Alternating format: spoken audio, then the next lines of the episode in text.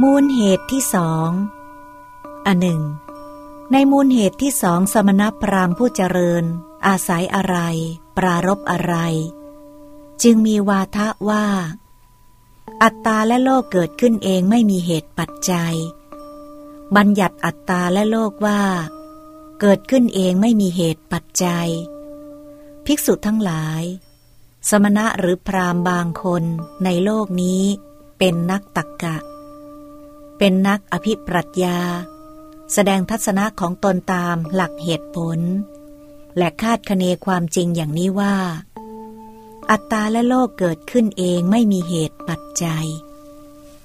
ภิกษุทั้งหลาย นี้เป็นมูลเหตุที่สองซึ่งสมณพราหมณ์พวกหนึ่งอาศัยแล้วปรารบแล้ว จึงมีวาทะว่า อัตตาและโลกเกิดขึ้นเองไม่มีเหตุปัจจัย บัญญัติอัตตาและโลกว่าเกิดขึ้นเองไม่มีเหตุปัจจัย